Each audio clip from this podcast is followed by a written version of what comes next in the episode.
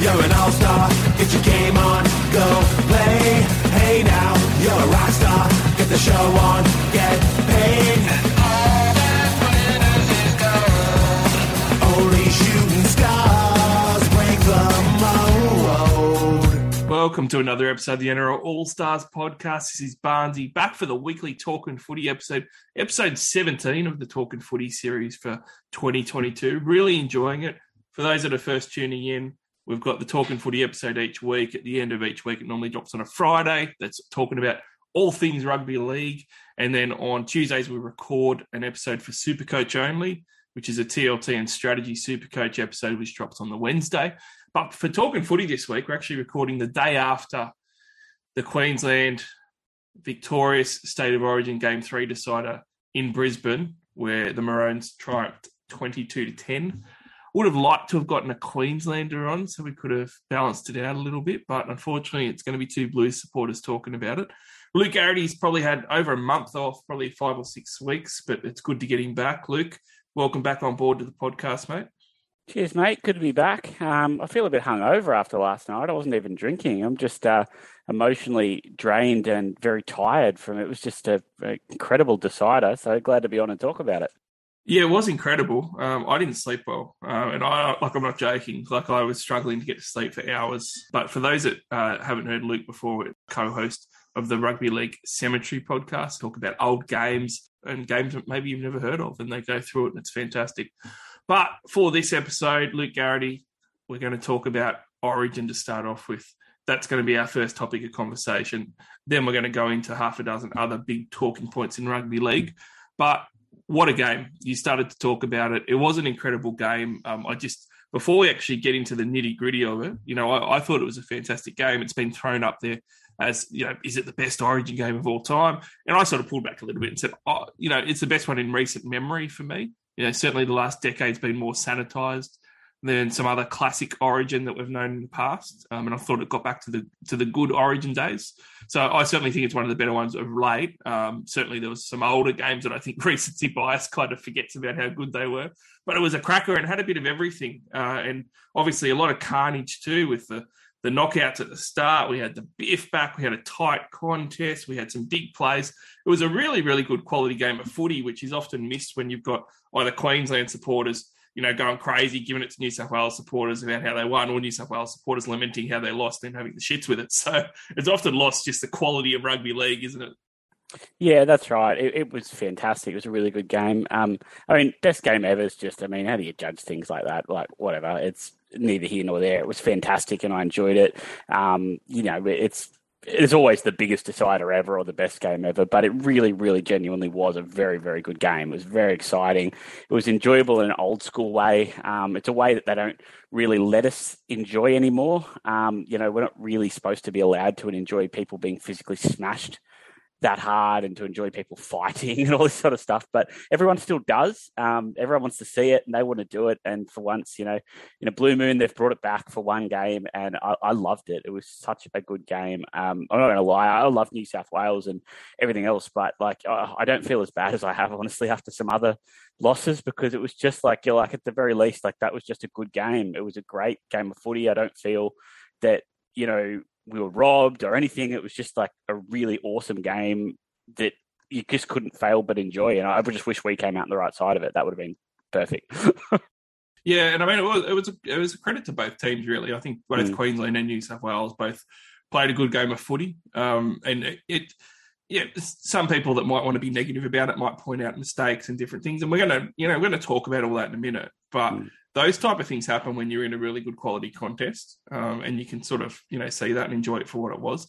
It was you know a game where if we have a look at the stats very quickly, New South Wales ended up with 48% possession. In the first half, they're actually 56%. So I guess probably that was the first time where I thought Queensland had got a real good chance here because they're at home and you know their possession is going to swing. And they went from 44% possession in the first half to having 52% overall.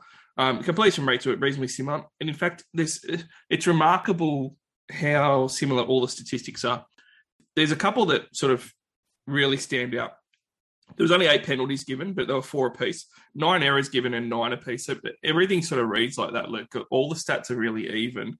But when you have a look down the numbers, one of the stats that really sticks out Queensland had 820 kick metres to New South Wales is 579. That's a stark, stark difference. Uh, and that really stands out. Queensland had six line breaks. New South Wales only managed two, which is a huge deal when New South Wales really, I think, uh, you know, Queensland had their strengths and weaknesses, as did New South Wales. But I think everyone sort of thought New South Wales is a is a side whose strength is going to be able to score more points and put more points on the board, and we saw that in game two. But game three, you know, only two line breaks to Queensland six. That's a big standout too. So really interesting stats here for the game. Yeah, it is. Um, I mean, New South Wales, I think that does stand up that we can score more points because I, I, I put it to you that with the amount of uh, attacking ball Queensland had in the second half, if that was reversed, New South Wales would have won by quite a margin. It wouldn't have been in the balance with five to go. Queensland had the foot at the hammer for about 20 25 minutes and actually just could not score, could not score. And um, due to how good New South Wales defended, they were very brave. But um, New South, they just did such a good job of, of negating New South Wales' attacking threat by not letting them anywhere near the attacking line in that whole second half. They didn't get a look. Um, I came out of the game thinking, gee, you know, I mean, Cleary and Tedesco and Cook and everyone didn't really put much attack on. And then, but then when you think about it, you're like, well, they didn't it's not even a criticism. They didn't get in a position to do that. They were so camped away from sort of Queensland's end that I just don't think they blew a chance to score in the second half. They just didn't have one. Um, and that came down a lot to Queensland's kicking game. Mm, and I, I, should jump in and say, like, the, the, there's probably two really good things to highlight there that I think that people miss. So it's really good to just jump in and highlight this, like, because we're going to talk about a lot of ne- negatives in a minute about New South Wales, but real positive was like I thought I was very very proud of the defence that New South Wales had. That online defence where they had set after set, it was remarkable. And likewise, to Queensland's credit, um, they controlled the area of the field and put themselves in the attacking area and didn't let New South Wales down the other end, like you said. That's a reverse of what we thought the roles of these teams were. You know, we sort of thought that Queensland could be that that gritty side that really defends really well and is just going to have that Queensland wall and camaraderie to just defend for each other. New South Wales did that really well. Whereas, you know, for New South Wales, you sort of thought they were going to have um, that game management and attack where they were going to not let Queensland score and put themselves in the position to score at the other end of the field and stay there, which is exactly what Queensland did. So both those teams deserve a lot of credit because I think that they gave uh, a couple little glimpses into you know real strengths of their games last night that we don't really always see. And for New South Wales especially, I think they're going to they're, they're all copying it in the media and everywhere right now. Whereas there's very few people giving the credit for how staunch the defence was on the line there for a very long period of time in the second half. Yeah, it was incredible. I mean, they, they, did it all to themselves. It was entirely self-inflicted that they had to do it to a degree. Uh, not taking away from Queensland who put them down there, but geez, they made a lot of errors that kept them there. But yeah, that was incredible the way they held out. You would usually expect an NRL side to get beat by about 30 with the way they played in the second half with the ball. Um, if you just add up all the errors in the 20, I would expect most teams to get beat by 30 in that scenario because you just expect to get run over um, from tackling that much. Especially, I know Queensland had players out as well, but they were down a guy on the bench and then they just spent you know 20 minutes camped there and they really did make it very hard for Queensland to win that game. So I'll give them a lot of credit for that. Um, but the big one in the game was probably Queensland's kicking game. Um, it, it, it's not an outpointing Cleary thing. It's a, it's a just a tactic they used that worked very well. They kicked on play three and four a lot, which Cherry Evans is very fond of doing at Manly. And I'm like the biggest proponent of this in the whole world. I don't think um, rugby league fans in general and teams and coaches, to be honest with you, understand enough how important it is to kick early sometimes because when you're stuck in your half, it can be 30 metres added because the wingers aren't back you, you just it's it's that big of a difference. So um, he just kicked on play three and four, I reckon, at least four or five times. Hunt did one as well, where he got his 40 20. And all of those kicks were, you know, 20 or 30 meters added to it in one case of 40 20 purely because a winger wasn't back to catch it, um, which they, they can't be. And, and that really worked well for them. Whereas New South Wales really didn't have much of an option to do that because they were coming out of their 20 a lot. They were actually on the 20 and 25, and you can't really be kicking from that deep. Um, Especially the second half. Yeah. No, you, you just can't kick from there. But Cherry Evans was managing to get him to the 40 and then bang, kick downfield, extra ground, start again. And they really nailed that part of the game and put a lot of pressure on New South Wales and um, really, yeah, just deserved winners. They they made that game extremely difficult. But New South Wales, uh, yeah, I, I know they're going to cop it for a lot of areas, but this whole they don't get Origin and Queensland are so tough. I mean, wake up yourselves. New South Wales would like the way they defended was fantastic, absolutely fantastic. And if you think they don't care or they don't have heart or get it, then you just full of crap. Like they, they were the amount of the amount of effort they put in was fantastic. Like take nothing from Queensland, deserve to win, but just spare me the hyperbole about it because they, they defended was just really as good as I've seen, honestly. Well, yeah, and that made it. Like I, I think it, it was such a good Origin game because both teams really stood up and were That's it, really yeah. good quality. Yeah. You know, and it's and both teams deserve credit for that. Queensland deserved the victory, but both Mhm. Queensland and New South Wales deserve credit for putting on a great Origin spectacle because it, it could have it could have not been. You know, if New South Wales folded like a deck chair, like you know, and I'm not going to paint the brush of you know this on the whole of the state of Queensland. It's only very few and far between people that will say, you know, well, you know, you know, all, all the things that you were saying, you know, I think most would appreciate that um, it was a tight contest and Queensland won and they're happy about it. But you appreciate that it's a tight contest because, you know, if they just went overboard and, you know, just killed them, then it would have been a really shitty origin. And it wasn't. Both teams gave us a quality performance. But you started talking about players. Let's talk about the Queensland New South Wales players that stood out. Let's talk about the positives first. Um, Queensland, we'll start with them. They are the winners of the Shield for 2022. For me, looking at the backs, I'm going to highlight the spine as a big difference for me. So I thought that um, in this order, Ponga, Hunt, and DCE, I thought Ponga was absolutely outstanding. Um, his running was, it, it reminded me of when he, uh, not when he first came into the league, but basically a year later. And it's really, Luke's groaning everyone because it's going to hurt him as a Newcastle fan because he never gets see it for his club.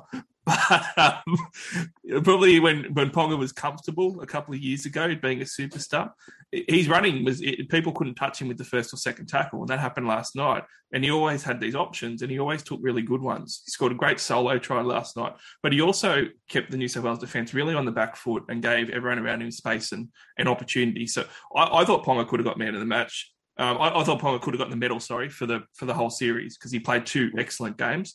Uh, Hunt, I thought, started off not very well, but he had a, those couple of really big plays um, that, again, really are, game changers in the Origin arena. And DC, you mentioned his kicking game, um, and for all his faults and everything, his kicking game has been outstanding, and it just it kept New South Wales at bay. It kept the field position in in Queensland's favour.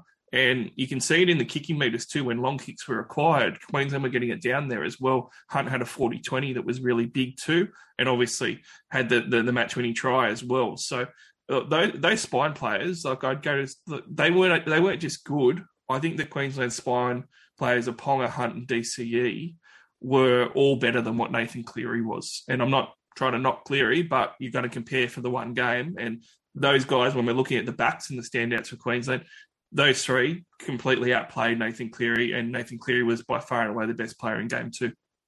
Yeah, it's fair call. Um, I was really, really pleased for Ben Hunt.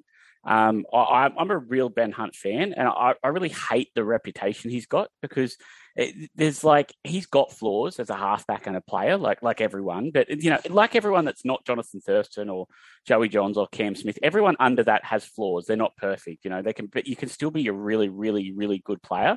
And he he is a gun, and he always has been. And he just gets this bad rap because he dropped that ball in the grand final. Um, Wayne, frankly, completely crapped the bed at Brisbane and dropped him to play Nikorima and was benching him. And he got this sort of calamitous rep. He went to the Dragons on big money and did like forgot to kick on play five in the finals and stuff. He's just got this habit of making really noticeable errors when he makes them. Like they're always in a game where you can circle them and say that's really dumb. And it's really unfair the way that's followed his career as as he's become a bit of a punchline sometimes. Because if you just watch him week to week and understand rugby league, he is a gun and he always has been, and he's always been a good player.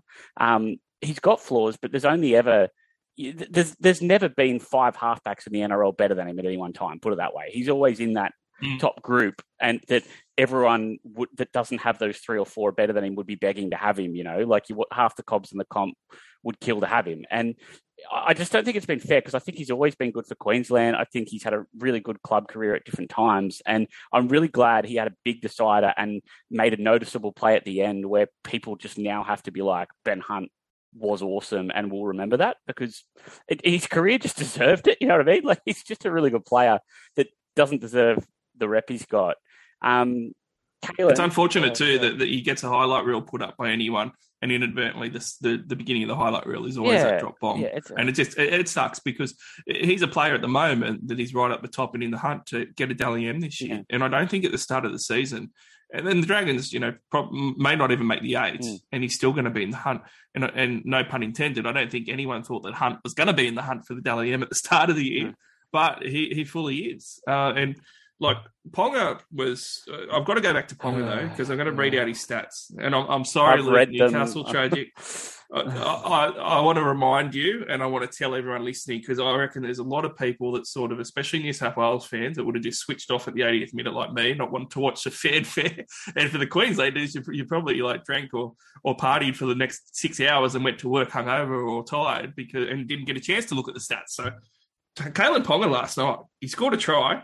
Everyone would have noticed that. Three line breaks, four offloads, 16 tackle breaks also didn't miss a tackle and also only made one error. Um, that that is absolutely outstanding for an Origin game that you know was a a four point difference until the final minute, and you know was fairly low point scoring as well. So I mean that's those numbers coupled with what he did um, for the rest of the series, where I thought he was quite strong. It was. I thought that he led the team. I, I thought he was the best player on the field. So, you know, well done, Kalyn Ponga. Hopefully for Luke, he pulls it into the Newcastle side. But astonishing numbers. An incredible game. That's why they paid him one point two million dollars. They just sort of paid him to do that fifteen times a year for Newcastle, not once for Queensland. Uh, but I'm not bitter. Um, he that's everyone knows what he can do. That's the frustration. The frustration with Kalyn at Newcastle has never been that he's not any good. The frustration has been that the only thing preventing him from playing like that every week is him wanting to or effort because there's no subtlety to Kalyn. He actually makes mistakes. He threw the ball into the ground twice last night. He threw a ball into touch. But when what he does at his best isn't that playmaking and passing, it's when he just runs the damn ball. He, he can't be handled. You can't make up defenses to stop him because that pace and the step he's got equals power. Uh, he busts out of tackles. He surges out of the other side of them all the time. He snaps people in half with his side step. When he brought his kick returns back, he constantly beat the first tackle. Cleary would do those bombs, get it to the 10 meter line, and Kalyn just breaks that first one so that we end up that they end up on the 20, not on the 10 with him on his back. And it, it you can't really defend any of it because there's no defense to this guy just stepped me, you know, it's too quick. And yeah, And what they did last night too, when, when he did it, it was not just the meters that you make when you do that, but you put the defense completely on the back foot. So you might have a really good chasing line, but the minute that Kalyn Ponga breaks the first tackle or two and then goes through, that extra 10, 15 meters is valuable. But what it does is it puts the defense everywhere because you have to converge in. And then all of a sudden, the first the first runner off the set taking the hit up has got such an easy target to get those meters. And then all of a sudden, you've got really good plays that you can make because of that first run that Palmer brought back. And we saw that a number of times last night. We need to talk about the pigs, Luke. I love the pigs. We've got to talk about the Fords for Queensland. Um, oh, before we do, actually, I'm just going to say, like, I, I don't want to feel like I'm disrespecting Dearden. Dearden had a fine debut, and I thought that he went really well. It's just those other guys, obviously, were superstars and played like superstars last night. So, yeah, full credit to his debut. Um, and I'm going to throw another mention without talking about it. That well, I'm going to ask you actually, like, I listening to the coverage and looking at fans and everything. Carrigan got the medal for the series, right? We're going to talk about the Wally Lewis medal recipient in Carrigan because it's a remarkable story and he played awesome last night. But one of the names I didn't hear at all, Luke, was Capewell. And for me, watching that game, like the first half especially, like Capewell created a couple of different opportunities that actually put New South Wales on the back foot. One of them where he, uh, you know, had a good line break and he kicked through. Another one where I think he had a line break assist. Like he, he did a lot, and it, it was one of the better Origin games that I've seen Capewell play. He also had a, uh, a line break and try himself, as well as his um, you know other kick through that almost resulted in it, but Teddy got back there. Four tackle breaks, you know. It's I just think that if watching that game, especially the first half, I thought Capewell was really good. Just to give someone a mention in that Queensland pack that I don't think many people talked about. Yeah, he's a good player, Capewell. Uh, he's made a good career for himself. Um, I've never really understood why Cronulla were never using him, and it's baffled me a lot. And I'm, I'm really glad he's sort of made his way into being where he is in the game now. He, he's always good for them. He's always good in club footy. He's always good in rep footy. He's a very, very good player. I, I thought he played well. And obviously, Carrigan, we need to talk about um, his numbers three offloads, two tackle breaks, 47 tackles, uh, zero errors. And he also just how he was running the ball, you know, 130 meters, um, 122 hit up meters. He just he ran the ball 20 times. Like he was a workhorse, but he's also a guy that seemed to take on a real leadership responsibility of the pack this series, um, and definitely last night. And he's obviously come away with the Wally Lewis medal, which is fantastic for him. Um, but it just it's remarkable because he just come back from an ACL. He's a young guy, and he's a guy who came into the Broncos this year, coming back from injury, who people didn't didn't think about Origin necessarily. They were wondering whether he was going to come off the bench for Brisbane uh, and where he was going to fit in with Brisbane. And I, I, know that our good mate Wilfred, that jumps on this podcast and is on the Champion Supercoach podcast, you know, was a very uh, negative, um, had a very negative uh, thought on Carrigan for his first two years at the Broncos, which is a nice good way call, of saying. Good call, Will. Yeah, he thought he was uh, not very good. But um, you know, he's gone back on that now and obviously said, you know, this year it's remarkable how he's come back. Even NRL physio said, I don't remember a forward coming back from that ACL injury and being this much better than what they ever were. You know, he's he's now coming to an Origin series, and you know, he would have just deserved credit just for making it based on everything. And he's still a young man, but he to me, he was the leader of that pack in the middle, and he gave them everything. You know, there, there isn't any facet of being a forward in Origin that he didn't give you as a player. So I, would like to say that Ponga probably deserved the medal, um, but it's hard to argue against Carrigan. And I certainly thought that he's the best forward of the series consistently over the three. Yep, I, think he deserved it. Um, I don't think one super. The, the thing with the it was a weird series because Munster had an outstanding game and then a bad game and then didn't play, and and Ponga had a great game and you know he was okay in the first one and poor in the second, and Cleary had two sort of mech games and an incredible second. So I felt like a lot of superstars had moments, but no one owned the series. So that put forwards, you know, a good forward who was good at all of them right back in the frame. Um, you know, there's a guy in New South Wales I thought could have gone close to getting it, and I'll get to him later. But but Carrigan, I, I thought he'd be a good chance, and, and he deserves it. He, he's a really clever player. Um, I watch him at Brisbane. He's got a really good combo with other forwards. Like he puts himself in a position whenever Haas runs that wherever they get skittled, he always takes the next run and runs back at the space. And it, it's hard to describe, but it's, it's, he doesn't just get the ball and run in a straight line hard and fast. He sort of looks at where the defense is, where it's a bit staggered, jinks back into the ruck if there's space there, skips outside if people have, have missed their mark. He does little things to go with his physicality that make the runs a lot better than if you just run in a straight line at who's in front of you. And it, it sounds so basic, but a lot of people don't. Um, you need the mobility, you need the smarts to look up and see it. And he's very good at that. There's so many times that if the marker doesn't get back or the space behind the ruck or whatever it might be, he seems to go and find that space for himself and find those extra meters and get that play the ball. Um, and and that, that can make a really big difference doing stuff like that, knowing to run after the big water carrier and finding that sort of space, when to not grab the ball and run as well. He seems pretty good at knowing when to pass, and he he looks all set for a very good career as a top player. He's really impressing me this year. Yeah, definitely. Um, I, well, for me, those were the, the, the best players for Queensland last night. Um, people might agree or disagree. That's fine. We do need to talk about New South Wales now for a little bit, mm-hmm. um, and it's going to be a pretty short list with the backs. Um, and controversially, you know, I'm, I'm going to say the only back that I was really, you know, quite impressed with was Teddy. Um, and it's it, it, people have to remember. Okay, I'm going to talk about Teddy, but soon we're going to talk about your boy Jacob. So don't worry, Saifiti is going to be coming up. but yeah, good. We only made two line breaks in that game, and and one of them was was a Saifiti run, and the other one was Tedesco. And Tedesco had like two other half line breaks where he could have gone through just about. And Teddy really though, like aside from a big forward barging over and, and doing some good footwork near the line, Teddy was the only guy I thought that even looked like he was going to go through a few times. And he was poking his nose through, and very few of us were uh, in that New South Wales team. Had 30 runs, which is way more than anyone else, two offloads, one line break, seven tackle breaks. And realistically, you know, 292 all, all run meters. You know, he just, he really was everywhere. And I know that the knock on Teddy from some circles is, well, he wasn't passing or playmaking that much. But look, again, I, I don't mean to say this on the, every podcast, but it was the same last night in that game. There just was nothing there for him, and he wasn't in a position. You know, uh, half his runs are hit ups. There, there isn't positions where guys that he's passing it to aren't marked or in a better position than him. A lot of the time, he had to hold the ball, and that was sort of his role because it was always the sort of side that was going to be focused around our halves, um, trying to make plays and sort of Teddy playing off the back of those a lot of the time. So the work that he did and how he was around the field was outstanding. But one of the things that always gets missed with players of Queensland or New South Wales, it doesn't matter, is the defence because everyone watches the attack and the running with the ball. He had a, he had two or three real big try saving tackles. One in particular that was a certain try. Mm. Uh, he he did really well with that stuff, and he wasn't making errors either. He had zero errors last night. Um, I just I thought that he was easily New South Wales' best back and probably the, the best player overall, really. Uh, and eh, we're going to talk about the other players in a minute, but I struggled to, to think about anyone else that I was happy to talk about, Luke, as far as you know New South Wales game three performance in the backs. Um, as a positive, yeah, no, only Tedesco. Um, Tedesco. Anyone who's criticising Tedesco is an idiot. Um, Tedesco is. That's why like, I bring really you on are, here because uh, you, you tell it like it is. Give us the hot takes back. No, but just like it's just it's dumb, and you're not watching the right. You just go and watch something else. If you, if you don't think he's doing well, then you just don't. You're watching it all wrong. Like he is one of the best.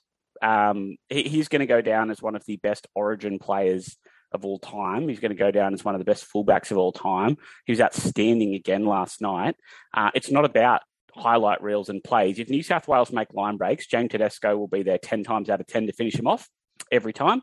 If they if they run over a team and there's opportunities, he will always be there. But it's his ability to be in the game last night when we weren't in it that impresses me so much. And and that's something to go back to as, someone who has Ponga in my team at Newcastle. When things are going really badly, Mm, yep. um, you want your st- st- what, what frustrates us is he doesn't run the ball and he doesn't sort of grab the game and try and change it. And Tedesco last night does everything in his power. He gets the ball all the time. He breaks tackles. He jinks. He looks for space. He's impossible to put down. He never makes mistakes. If you go through, he's always there. And he, he is just a phenomenal player. And I think that this will be controversial, but I, w- I would have thought that he should have been close to being player of the series.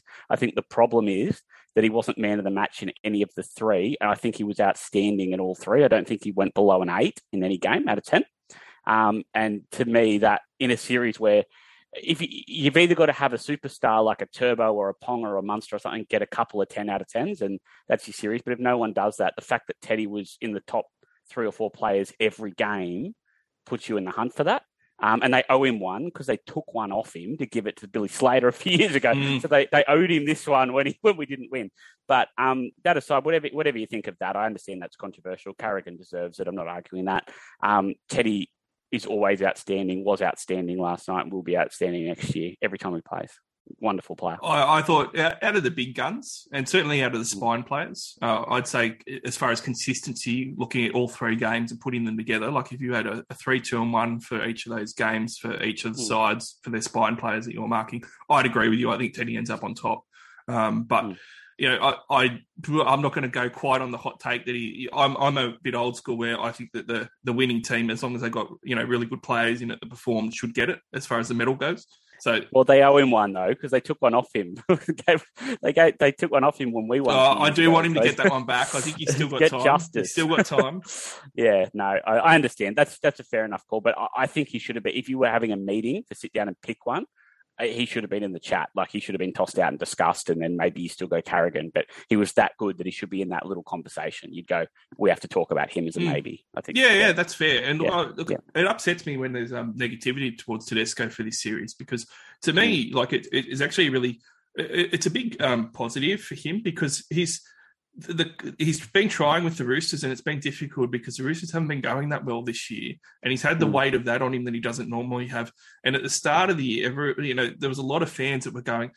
He shouldn't even be in the side, you know. Put Trom Trbojevic at fullback, and you know, or get Papenhuyzen in. And there was a lot of people saying this. And he's the captain of the New South Wales side, and he's taken all that and come into this Origin series, and he's had a very, very good series. And you know, that's Yeah. it, it's a he had a lot of pressure on him for it, and I, I think that he deserves a lot of a, a lot of credit for it too. And he's also captain of the New South Wales side too.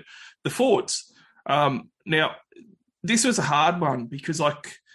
I would I would probably say that we agree that Murray is probably the best forward as far as talent goes in the New South Wales pack, and they lost him early. I almost feel like this. I never thought this was going to be a controversial take, right? And then I've chatted to a lot of people today, and apparently it is. I thought Junior Paulo in the first half was the best middle forward on the field. Now, second half, he fell right off and he made a really bad error as soon as he came back on, and he was nowhere near as good. I acknowledge that. But just the first half, watching him, I thought that he was the, one of the big reasons why New South Wales are actually on top and why they're on top on the scoreboard as well, because his runs and everything, it was like that was a Junior Paulo of two years ago that really deserved to be there. Whereas this year, I sort of thought he, he got put in because we needed him, but he hasn't really been performing that well.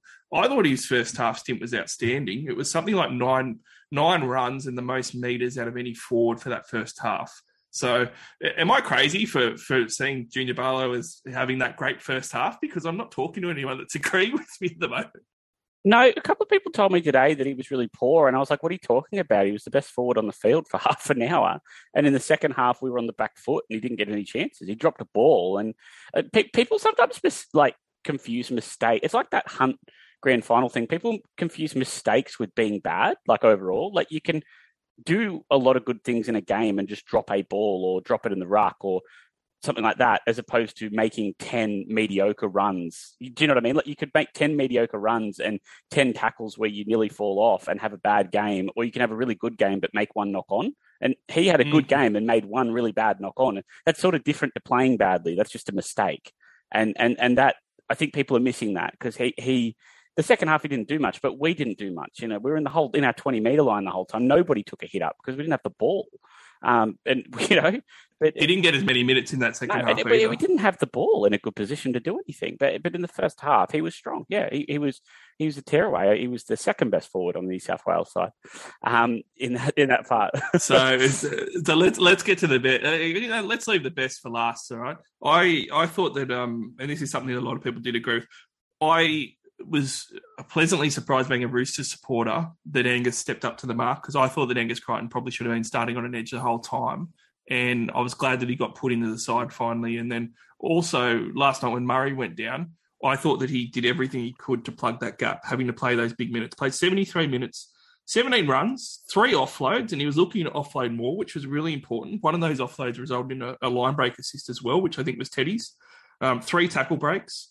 29 tackles. Um, he did have a couple of errors, but like, you take that with with what he was um, what he was trying to do and the impact that he had. So I, I thought Angus Crichton was very good, um, but obviously we need to talk about the debutant. So I can let you speak glowingly for five minutes about a Newcastle player, which doesn't happen too often on the New South Wales fence. Obviously, often on Queensland with Ponga.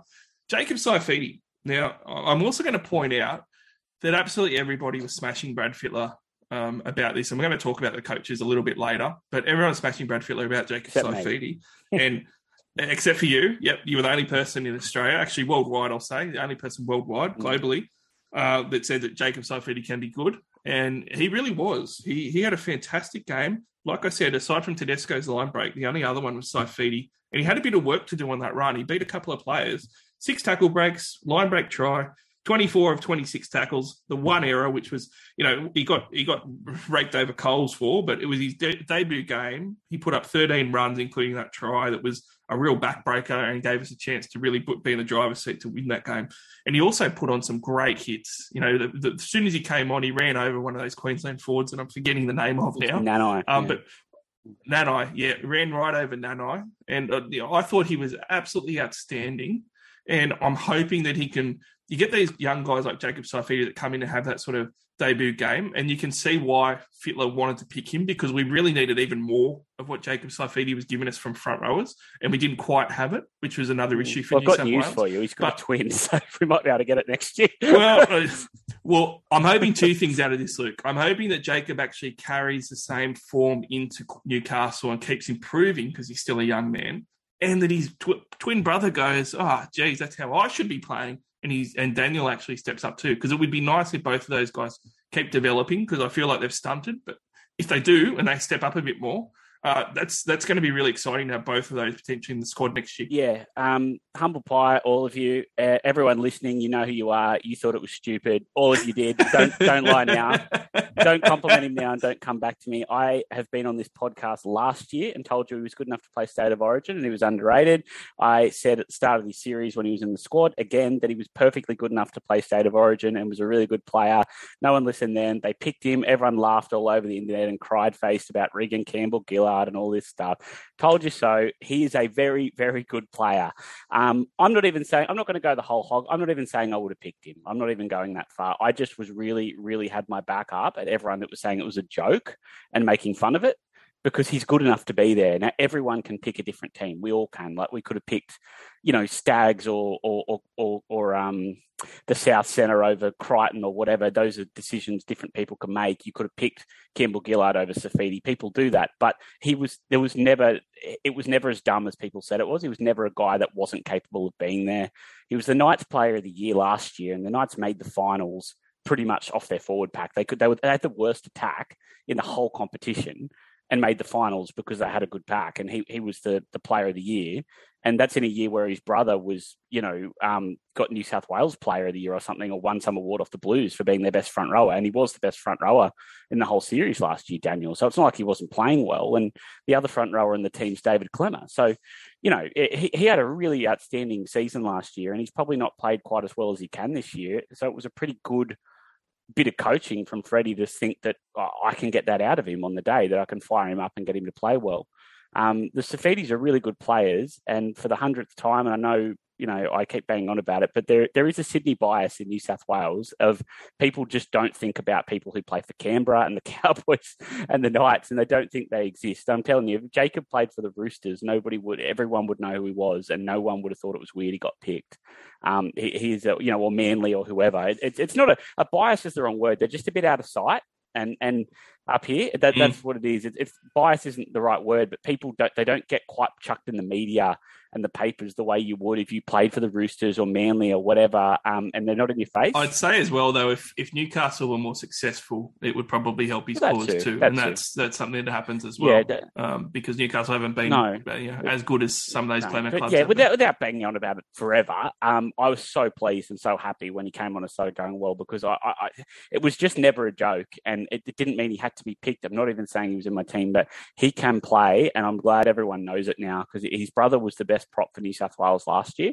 Um, Jacob was the best prop on the field last night, certainly on the New South Wales side. So it would be fantastic if we could get them going again next year and get them playing well together because they've got this really good aggressive game. They come up and hit hard, they bump people off, and it's really well suited to state of origin to have two guys like that to just lay a platform. Um, the fact that they don't pass, offload, or do anything else can also simplify the game for you. They can just play an aggressive style where you give it to them if you want a guy to put his bumper bars up, bump a guy off, and play it fast. And there's a lot of benefit to having those sorts of guys in a team with a bit of footwork and stuff. So, um, well, yeah. I told you I'd give you five minutes to speak glowingly about Jacob. We've gone yeah, for seven, enough. so.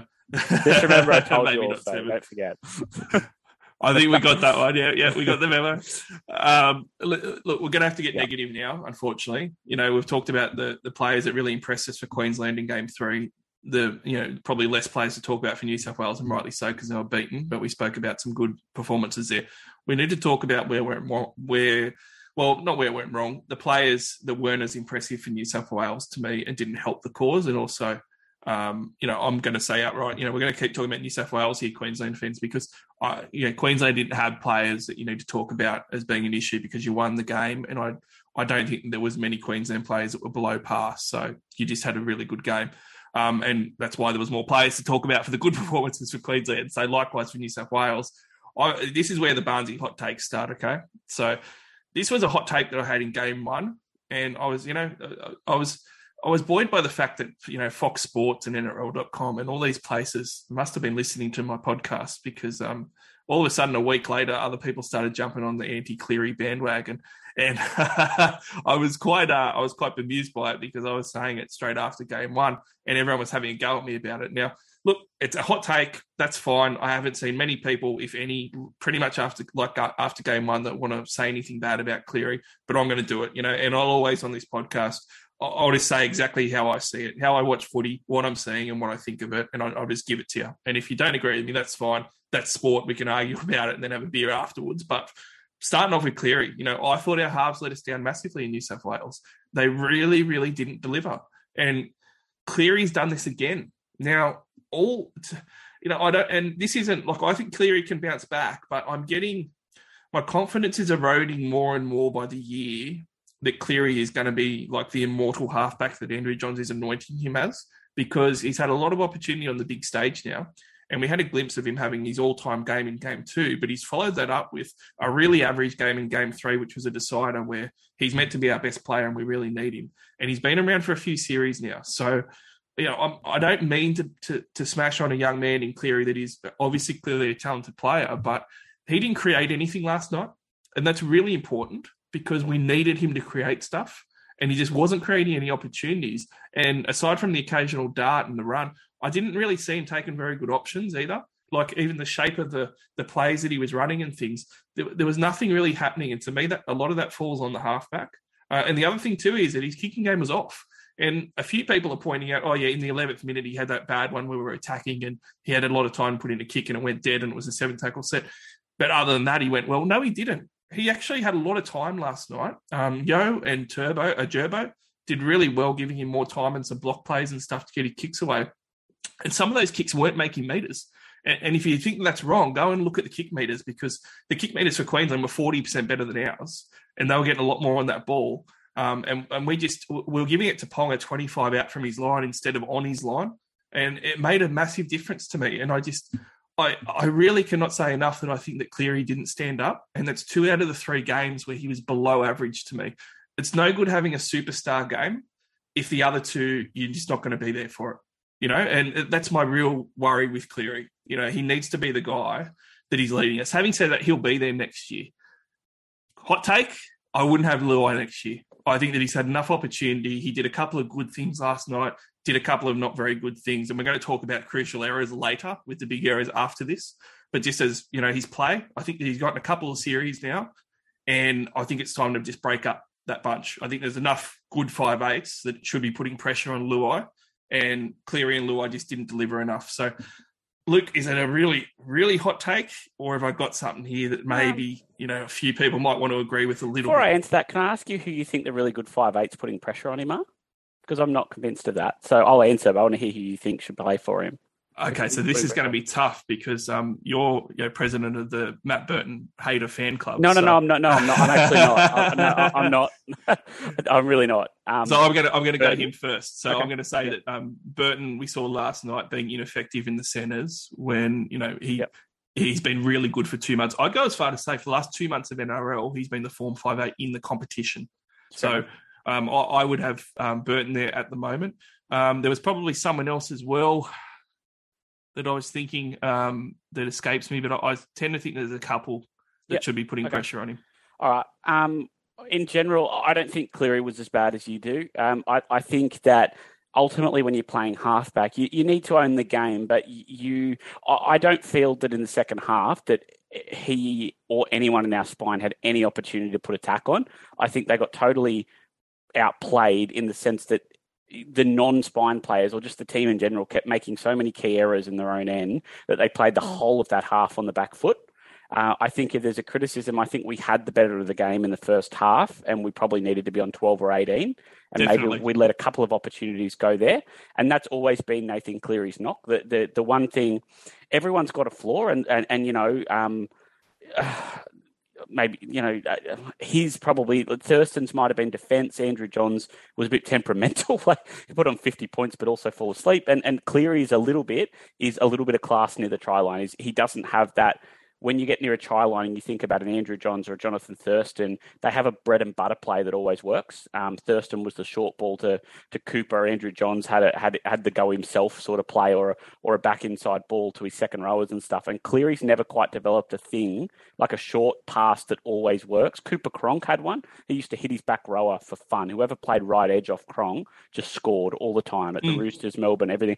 Cleary hasn't quite developed a play in the twenty that works eight times out of ten 10, that thing that you just identify with him that just finds you a try all the time. Um, and when you look, if you go on a great halfback trail, if you went and said, here's 200 try assists from Andrew Johns, here's 200 try assists from Jonathan Thurston, what you will find, a lot of them are boring. They're not rainbow spectacular passes and plays. They're really boring short passes to second rowers and stuff like something that just works a bazillion times because they've perfected it. They they sell it with their eyes. They know when to time and it's on. You know what I mean? Like this that. But the, but they've um, called those plays too, which is yeah, the other big it, knock it, on Cleary with him actually putting the plays in motion as well. No, I, so it's not seeing just enough. A, that's the thing that like you've got to have this boring thing that always works. Like it's not exciting if you don't follow the game, but those those highlight mm. reels would always 200 of the out of every one spectacular try assist, a lot of them are actually boring because they're just no football and they pass it to a guy in a hole because they know how to do that. And and that's where Cleary's a little bit short. But um, that that aside, I think he's an, uh, he's clearly I think the best halfback in the competition. Oh, of course, he's, getting, he's never. Of course, yeah. he's not going to be replaced or anything. No, I'm not saying that, but like uh, Ponga and Hunt and DC all outperformed him significantly last night, and I, you know that's a big deal for. Him. He should watch those games and think he should get better. I, the only thing as I say is I, I, think he could have rammed it home harder, like I said in that first half, but I, I, don't think he cost us the game or was or was that poor because he played the whole second half off the back foot. I just don't think he had the opportunity to do anything. Neither did Tedesco, as in an attack. Um, and Cleary can't do what Teddy does. He can't make 30 runs to show he's keen. Like if you don't get front football, the halfback won't do anything. Um, and and he, I don't think that he had any chances in that second half. Neither did Cook. Neither did Luai. They just didn't. So I, I don't think he was poor, but I certainly think if I was him, you could look at that game and see there's things I could improve on. If, if I would take, so I'll go halfway to where you're at and say he should mm. look at that and circle some things that he should try and get better at and needs to improve on. But without, I wouldn't mark him that low. Luai um, is an interesting one. I think Luai is always an okay option because he's uh, he's always going to combine well with Cleary. He I just has, thought of my other player, and I've got to get yeah. out there before I forget his name again. So if you don't, don't want to put Burton there, see how Nicho Hynes goes there. Okay, that's fair enough. I, I, I um I think that Luai is there at the moment for, for a couple of, I think he combines well with Cleary. I think he has upside. Like if you pick him, he's aggressive, he's in the game, and he will do some good things. Um, and he has in every nearly every game he's played, he's done something good. Mm. Um, and, and so that and he does stuff that stands up because he's a runner and a stepper of the ball. He does stuff that will work in state of origin because it's simple and it just works if there's space. So uh, he's always going to be in the conversation. I think the reason he's there and that I haven't wanted him out yet, despite some some deficiencies, is that I really don't rate Cody Walker at that level at all. Um, I don't rate Luke Keary at that level at all. I have absolutely no time for either of them. I think they're so ill suited to play or- Origin football. When I say I have no time for them, I mean as Origin players. I don't think it suits the style of football um, and, and I don't want to see any of them there. And I don't have much time for Wighton at five eight at that level either. I think he's too short on creativity, and I think it's a really bad match with Cleary. It's a terrible match with Cleary. You need someone yeah, who's creative yeah, enough. Like that's, that's right. why I say Burton or Hynes. Yeah, that's right. So so I've always had Luai because I don't think that Nicho Hynes or Burton were in the conversation until now. Like they they are only just putting themselves in the frame this year. You could never have picked them before. So Luai Luai has deserved to be there next year.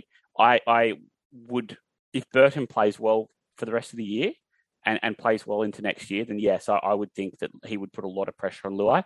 Nicho is a hard one to judge. Nicho Nicho's a really dominant ball player. Like even when he was fullback, he's a very dominant hands-on sort of player. And I don't know how he'll go sitting on an edge, but I don't hate it. So I, I, I think that this time next year or a few months earlier next year, if Burton has a big big season, I, would be up for considering that move. I'm, I do not think it's a hot take to think he's under pressure. I think that's fair enough, but he'll always be in the conversation because he combines well with Cleary and he does do good things. Um, he can do something for you in a game, so he'll be in the conversation. But I would have no issue if they were picking an Origin four side if they went with Burton. Yep, yep. And I mean, like, I, look, Uh, uh, it's hard for me as a New South Wales fan because I keep coming back to there's little things that happen in the game that you can sort of pinpoint to other people or whatever. But at the end of the day, if I look at what's the number one reason we lost that game, it is that the spine players of Ponga Hunt and DCE completely outplayed our halves and did all the things that our halves needed to do, and we were nowhere close to them. And that, that's that's the reason. You know, again, get rid of Ben Hunt's charge down try off Cleary. I'm not even going to blame Cleary for that. No, it was a four point game. You know, and we didn't. We scored 12 points. It's just not enough, and those halves should have been able to manufacture more. And I get what you're saying about the second half, and I actually agree with you 100. percent But he's, but you know, Cleary and Luai, and I put more on Cleary too because it, it's about where the bar's set, right? You know, if I'm playing half for New South Wales, I don't think anyone expects me to do anything. Uh, but if Nathan Cleary is, I think the expectation's high, and rightly so, because of his ability and what he can do, and he needs to yeah. step up to that ability, and he just he didn't. And I would say for the first 50 minutes, uh, New South Wales were on the front foot enough to be able to deliver a lot more than what we did in the halves. So that was my yeah. big issue there, but uh, the hookers you mentioned too, and I, I thought they didn't have enough impact um, either. And this is the other thing that look, I don't, I don't think Damien Cook had enough time on the field, um, but he didn't do much when he was on there. I thought Appy did a few nice things, but you, you do have to question how that dynamic's going to work. Uh, and so I thought that was the other thing that sort of was a, not great for New South Wales too. A lot of people raise, you know, Wighton being in the side. To do that, you've got to drop one of the hookers, uh, and that might have been an option for next year. But I want to roll through to these other three blokes, Luke, and get your opinion yeah. on it, um, because these other three blokes. I, and I'm not I'm not the type of supporter that says the next day drop these guys. You know, I think that's very unfair. You know, because there's a, another year away from an Origin series. A lot of things can happen next year, so I'm not going to say these guys should be dropped. But I'm going to say these are the three guys that I think are under pressure because I don't think they had good games last night. There was three really big errors last night. Talakai dropping the ball 10 metres out from our line. Um, Crichton throwing a terrible lofted pass that Talakai was never going to catch straight over the sideline, 20 out from our own line. Uh, when that we was Luai. Even, yeah, Luai. Uh, sorry, Luai throwing a terrible pass. And, and Crichton throwing an offload that he was trying to do for ages and had a lot of time to if he was really going to throw that, but really should have known better. But at the end of the day, he actually threw it to nobody. And it was a real brain explosion one. Now, I, am again, I'm not one of those people to, to crucify guys over one mistake, but there's different levels of mistakes. And those three mistakes were really bad ones because they were really close to our line and none of them were ever going to really, well, for Crichton and Luai, it was never going to come off. Um, I think Talakai obviously had a chance, and I'm not going to say he shouldn't have had a chance, but I, I, don't think that he's played his way into consideration unless he like completely has a blinder of a year the next 12 months. Crichton, I would say, had an entire series to cement a centre spot, um, and he didn't.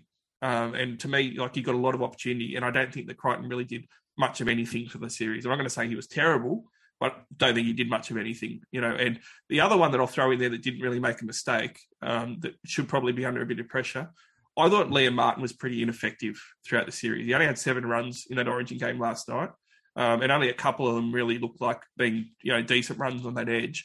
And if you're going to pick guys with combos, I would expect Liam Martin to find it easier to run good lines and things off his club halves partner. And it just it didn't happen. And if he's not going to do that off a club halves partner, then you know it, it's no point putting in a back rower like him that's going to make 50 tackles, which is admirable because we've got other workers that can do that. You need that. We needed a attack last night, and our edges didn't have it on on Liam's edge at least, and I just don't think he impacted the game enough. Him, him, and Crichton and Luai, uh, I think have had a couple of years now of chances, so that's why I say they're probably under pressure. But there were some big errors in there as well with some of those guys. Yep. Um, just quickly, so you think there was three big errors? Was that right? Um, is that, is that what we got? Um, okay. Are, are you going to are you going to bring up blue?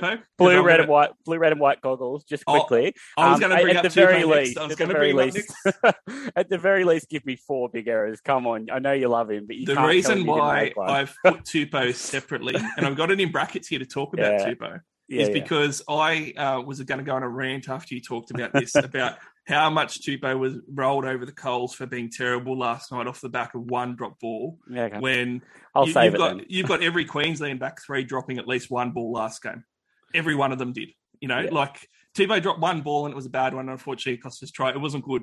But wingers are going to drop balls. Yeah. And that's not trying to pass the ball 20 metres out. And it ignores the fact that he had 10 tackle breaks in 20, 20 yeah. runs and was better than any forward we had. So Fair enough. I'm still saying there was four major errors because it led to a try. It's got to be well, uh, and also, you can I just throw there too, right? Okay. Now that you got me on Tupou, I had mates of mine messaging me saying, what terrible defence by Tupou and Valentine Holmes. He had to come in off his wing because Crichton was there trying to touch him. He thought he was playing Oztag. Still like, should have made. He should have made the tackle though. There's, oh, there's two errors. To, he, he had to come in there while he was marking his own Like that was a Crichton error as well. He did. Um, to get back on your on your major point, um, I'm dropping people after game three. Talakai won't play again, and I love Sifa. I love him to death. Um, t- Talakai, you can't play like that. You don't play again. In fact, one of the great advantages New South Wales has got is that we have more good players. Um, Queensland have great players too, and it's a good season, but we have more depth. So we can try people, and when they're crap, there is no reason for us to persist with that at all. Um, there is plenty of other people who are hard running tackle busting players. Um, if that's what you're going to dish out, get out. So he can go. Um, like you compare that to Saifiti's debut. You know, you, you, can't. There's guys that you can pick. We have a lot of good footballers around. You can't debut like that. You can't play. He was carrying it one handed out of his own end. Um, he, he, played the ball badly. He missed a couple of tackles leading up to the tackle that he actually made. That was a really good one where he forced an error. He'd actually missed a couple in the play, um, and kept trying. Um, I just not in state of origin, so he can go. Um, I think that I don't think there's much need to debate Crichton because at the end of the day, Trbojevic and Latrell Mitchell are going to be the centres if they're fit. Crichton's not going to be in the like he, he was never going to be in the team. Um, and has he lost the backup status? Yeah, maybe. Um, I, I, I don't think that there's a, another great option to play right centre. To be honest with you, I, I, don't look across the right. I don't think Staggs is notably better or worse than him. I don't think. Campbell Um, Graham. I, I don't. I, I know people like Campbell Graham. Campbell Graham's no, not for me. He's he's he's a solid club player with no upside that I can see. I- He's not. He's solid. He won't let you down. But that's not what I look for in representative players. You've got to be better than. You know, you can't just not let people down. You've got to actually be good. Um, but yeah, okay, like in the conversation, but like there's no one there making some startling case to be a better backup. Um, but he won't play if, if Tom Trbojevic and Latrell Mitchell are fit. Um, that's I think that's an obvious Yeah. one. Um, Liam Martin, uh, Liam Martin's not in the seven best players at Penrith. Like, I mean, he's not a bad player. I'm not actually having a go at him, but I don't know when it became like when he became an automatic selection for rep football. Like he was on the bench when they won the comp. He didn't even start last year for Penrith. Like he, was- he was on the interchange bench. Um, he was, you know, at, behind Queensland's edge back row, Capewell, and he, he is okay. But but I, I thought that our edges were very short. I actually don't think Angus had a good game. I he missed five tackles. Um, I don't think he was terrible, but I, I thought that's an area where we're short. I think Angus has become increasingly cumbersome with every year and lost a bit of agility every single year. He's got bigger and slower. I think Martin is the wrong shape to play on the edge. I think you want powerful runners of the football. Um, and we were short there. I thought we lacked a lot of punch, and I'd be looking at back rowers out there that can bring that. Um, you know, there's guys like I'm not saying he should have been picked, but but th- this the prototype is like a Tyson Frizell who's powerful and runs hard, and, and a Cordner before he retired, and um, you know Olakau'atu's one that has that sort of game. Um, you want guys that are powerful and can run a line and, and worry people, and I think Liam Martin's more of an honest goer um, that you can pick if you're short. You know, like if we just didn't have a lot of depth, Liam Martin won't let you down. But I don't know when it became like an automatic selection in rep teams. That to me is a little bit baffling. I think there's better edge back rowers running around the competition. Um, is that harsh? No, I don't think it's harsh at all. I think it's fair. I think it's fair that Martin got a go. I think he's had a go now, and that's why I think it might be time to move on because we've seen Mm. what he can give, and what he can give is a real honest footballer, and I think that's a really good um, com- like statement that you made to describe him as an honest footballer. That's probably more of a thirteen if he had some ball skills, but like a thirteen worker now, like a Jack de Belin even or something like that. Um, and that's not going to work on the edges for for New South Wales. So that's why I Mm. throw him up there, and I agree with you 100%. We do need to move on to the last No. couple of points of this Origin series and game three. Do need to take a quick break to mention the partner of the All Stars podcast in TopSport, topsport.com.au. You can go there today and have a look at 100% Australian owned bookmaker that often has the best odds in market. You can also use the really easy to use app and download that on your smartphone today. But TopSport have fantastic odds, but they've also got some great markets. It's not just all about sport and rugby league, it's also about racing as well, where you can get some great odds. But also, if you're a super coach buff and you like betting on super coach, you can bet on fantasy sports scoring there as well, which is great. So the player performance market, you can go over and under on scoring. It's a different point system, but it is based on the NRL stats. So it's based on the real NRL stats that you can see each game. And it's a real fun way to get involved if you like to have a punt too. But if you're going to, make sure you gamble responsibly. But make sure that you also, if you're going to create an account today, use the promo code from this podcast. That is that is SC All Stars, all one word. Use that promo code when you create an account at topsport.com.au today. They'll know that you're one of our listeners and take great care of you because of that. But topsport.com.au, go jump on them today. We're going to talk about the coaches. I've got some hot takes about this one. And then we're going to talk about the controversy in the game. Coaches, I, I read headlines today on Fox Sports and a few other places that were like um, Freddie Fittler completely outcoached by Billy Slater, uh, Billy Slater's masterclass of coaching, and all of this stuff. And I was just like, I must be crazy because, like, I know everyone likes to pile on the coach of the losing Origin series and stuff and everything else, but you know, the, I've already said my piece on why I think Queensland won and why they deserve to win, and it was on the back of Ponga Hunt and DCE doing what Ponga Hunt and DCE would do if I coached them. So I don't really think that Billy Slater really changed or steered that side to victory or did anything. Um, he had a, you know, it's good that he got a first w- series win. I think that he's going to be around for a long time, and good on him for it. And he deserves the credit for the win and everything else. But yeah, I, I don't think it came down to the coaches really, which is you know down to my hot take on why it's disappointing everyone's piling on Freddie so much. I expect there to be some um, questions asked. Um, certainly, you know, it raises a few questions and whatever. But I kind of laughed at a few of them because, like, when I'm reading some of these articles and even some of the comments, it's like it's it's a total contradiction. Like, if you're going to have a go at Freddie as coach and want to sack him, you know, if you've got some good reasons, you know, I'll hear it out and like I'll agree with your opinion, even though it might be different from mine. But the things that I'm hearing, you know, the, the whole lost it at the selection table thing, right? It, it, I actually laughed out loud when I kept reading this because the selections that Freddie made that everybody hassled are ones that worked out. You know, the biggest one in game one was how's he selecting White and he's crazy. Get him out. Don't let him coach. All White was the best player in game one. Game three, the biggest selection drama. Jacob Saifiti, you're absolutely kidding yourself. Like you said, people were making jokes about it. He was the best forward on the field for New South Wales. Like, you can't say he lost it at the selection table when his selections that everyone was criticising actually worked out well, and it was other reasons why we lost. Um, everyone wanted Crichton in centre at game one. He was the first centre picked by 98% of people and 98% of the media. And he picked him, and now everyone's criticising how Crichton got in the side. You know, and, and then there's the whole, well, why isn't White in their game three, which I laughed even more about, Luke, because it's like all you people saying this thought it was a terrible selection game one, and now you're hassling him for not putting him in for game three.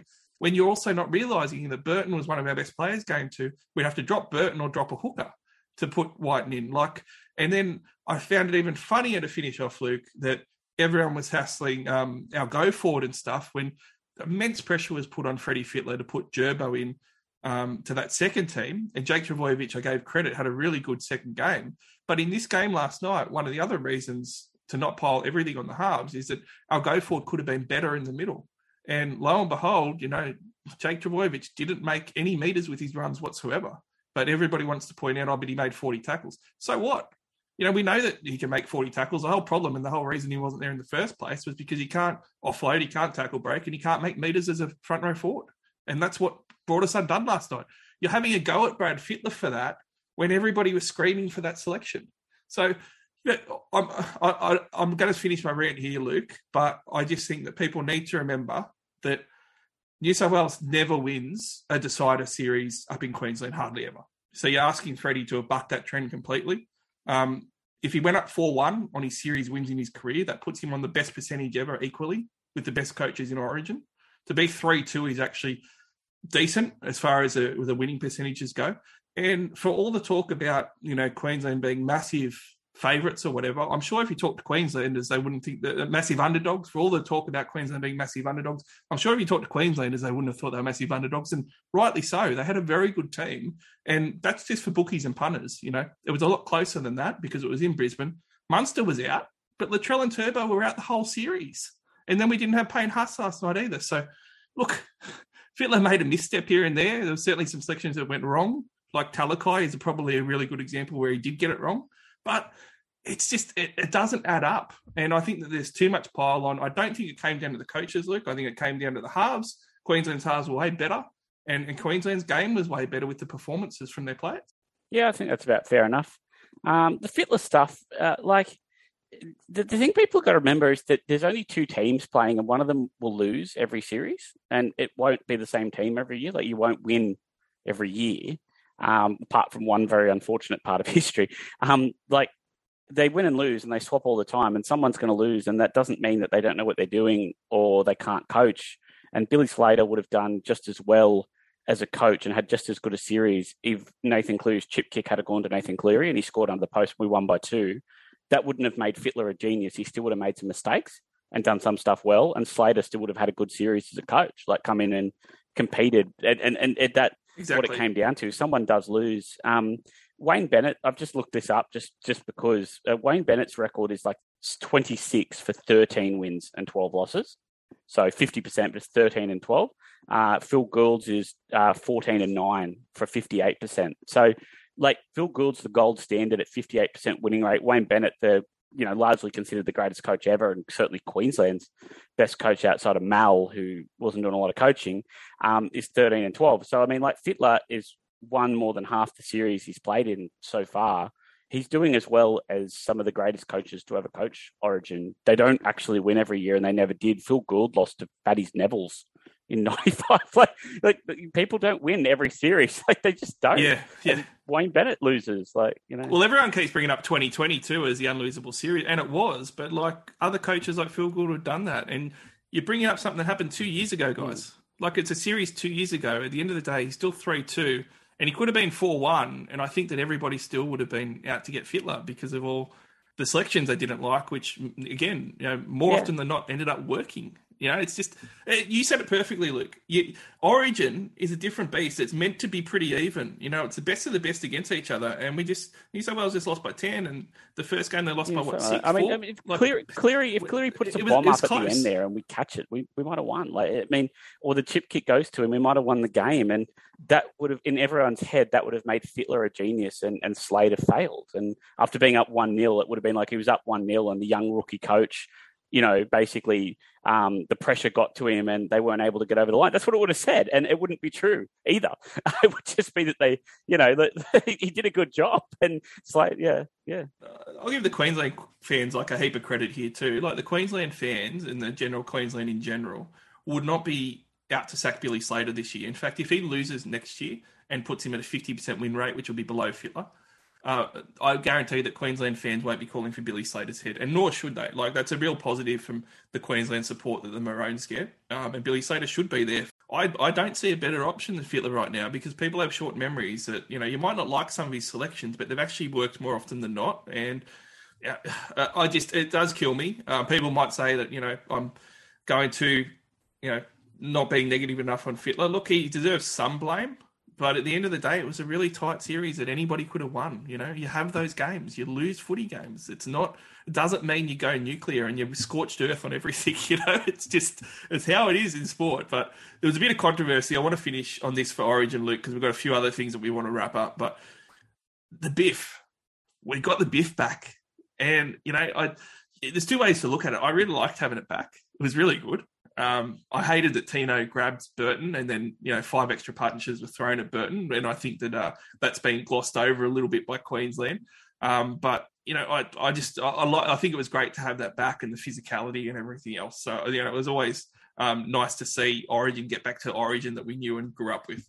Yeah, I, I, look, I, I've said this to you before on this podcast that like uh, the NRL's obsession with mothers, and I said that people who actually like, if you don't like seeing grown men uh, hit each other hard and try to hurt each other and and and try to to physically go after each other, then watch something else, and not as a criticism, just watch something else. You watch the, the news for you. This sport isn't for you, and that's like last night because anyone who enjoys rugby league who properly follows the game was standing up when that happened in their lounge room. Yeah. At the, the, you hear the noise at the ground? Like, it was absolutely unbelievable. Yeah. it was Uh, the- the- absolutely, oh. Had eighty thousand Queenslanders up Oh, on their it's feet, fantastic. it. And I was on my feet. And I remember it got to the, I- I felt like that half had been going for half an hour. And we had the ball, and I looked Yeah. at my phone, and it was like, I was like, oh God, it hasn't been that long. And I looked at the screen. I was like, it's only been eight minutes. This half's been going for like half an hour because it just it gets everyone going. And like people, I know they, I know that they can't do this. I know they can't wake up and say we stuffed up years ago and we're re-allowing violence. Like I just get that it won't happen, but that people like it. Like the, people just like it, and they want to hit each other. Um, I was at the Knights game last week, and when Klemmer was cocking his fist at um, Koloamatangi, and he was cocking it back, and they were ready to unload him, and you're looking at him, and you're like, they want to throw him. The fans want him to throw them. Why, do, why can't they throw them? the coaches like- don't want them to the throw only- anything because they don't want them the people that don't want them to throw them are the people marketing the competition, but who will put it in the highlights. Like that, that game will be in the highlights Yeah. for ten years, but they'll be like, "Oh, it's very bad to do it, very bad." I, Oh, all that that, that, Yeah. that fight will be in next yeah, year's package. but while they'll be going, "Oh, you can't do And- it," and so it should I know, but it's, No. it, I know you can't do it anymore, but I still love it. I know you're not supposed to love it, but I do, um, and and everyone enjoys it. Uh, I one good thing I will give V'landys some credit for is you can't take it back. You can't go back. I know you just can't announce punching is okay, and they'll get murdered if they do that. But It's a sneaky little loophole. what yes, he has Sneaky. really wound back to the penalties um, and the fines and everything. So he's like, "Oh, I punished him for fighting," but but yeah, but So- he's not getting him. Gone. So Yeah. we need to talk about this because I think it's very controversial. Okay, a lot of fans don't realize because like. Um, I'm gonna say, I'm gonna go outright and say it. You know, Tino had a field day last night, and people talk about the Luai standover as a bit grubby. Yeah, it probably was a bit grubby. Tino was a bit grubby too. Um, and Tino got away with it. You know, Tino actually probably would have if that was a regular NRL Oh, yeah. game. It would be it would have been an all time terrible Tino Fa- Fasamali experience there because he would have gone to the bin twice and he would have uh, probably given away six penalties and he probably would have gotten four weeks on the sidelines. His swinging arm tackle, like if you compare that to No. David Klemmer um, with the come in with force with the arm direct to the head, you're off, sent off completely. He has swung his arm where you know the player went low that he hit. I can't remember who he hit. The, the player went Burton, low, think, yeah. but he had plenty of Mm. time with Burton to know exactly where he was and where his arm was going, and he swung with a stiff arm direct to the head. Now that that was on report, and he got fined. Ends up being like five thousand dollars or something. Now Tino had a lot of that stuff last night. And there's two cha- trains of thought, right? I'm not going to jump on either one. So Queenslanders, don't worry. I'm not going to smash Tino. But, you know, one is it's great. Get all that into it. You know, if you're allowed to do that stuff, get the physicality in, get the biff going, whatever. But the other one is, hang on, you know, like you can't just go for gold and everything and step over the line that much. Uh, and especially being like third man in and how that fight wound up and then just get fines. Like, are we, by changing these charges where you're only going to get fined for an origin game because they don't want to be suspending players for their club games, and that was the, the big change that V'landys made that Luke talked about. Are we kind of going too far where you're exposing this to say, you know, having 16 no swinging arms next year and, you know, too many fights and that sort of thing? How do you have too many fights? but, um, but yeah, no, I, to, to answer that properly, I, I think I I don't I think it's good they wound back like for punching. I don't mind them just letting them off with a bit of a slap on the wrist, so they can say, "Hey, we punished it. We think it's bad," but they didn't actually hit them hard. But that's okay. High tackles are different, and the reason is, um, I, I'm not going to crucify him and be like, you know, like, oh, holier than thou, or you can't do that anymore and stuff. You know, like I grew up watching the Chief and all those guys beating each other up, and Chief never tackled anyone below the shoulders. But like the reason you can't really let them get away with that, the problem I have with it is that Burton very well could have been made to go HIA for that tackle. Um, and that's the world we live in is that an independent doctor, Burton can't decide to stay on. If an independent doctor thought that he was stung by that tackle, he goes off for 15 minutes. That's the game we're playing. You can't have a situation where they put him on report in a three game series, but we lose Burton for 15 minutes. And I know it didn't happen, but it could have. It only takes the doctor's discretion. So if Tino swings an arm into his head and they go, You're on report, and he's like, Cool, I'm getting a fine, but they don't have Matt Burton for 15 minutes. And they're playing short, and he might not come back at all if I hit him hard enough.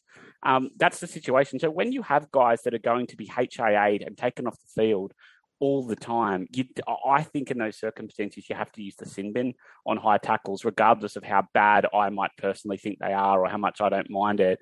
You, you just can't really do it when it's going to take guys out of the game in a way we never saw 10 and 20 years ago because 10 and 20 years ago you hit guys in the head and they just keep playing but th- th- that's the problem yeah Mm. And, and this is the thing too that, but even 20 years ago, 30 years ago, and, and a lot of younger fans will will not know about this.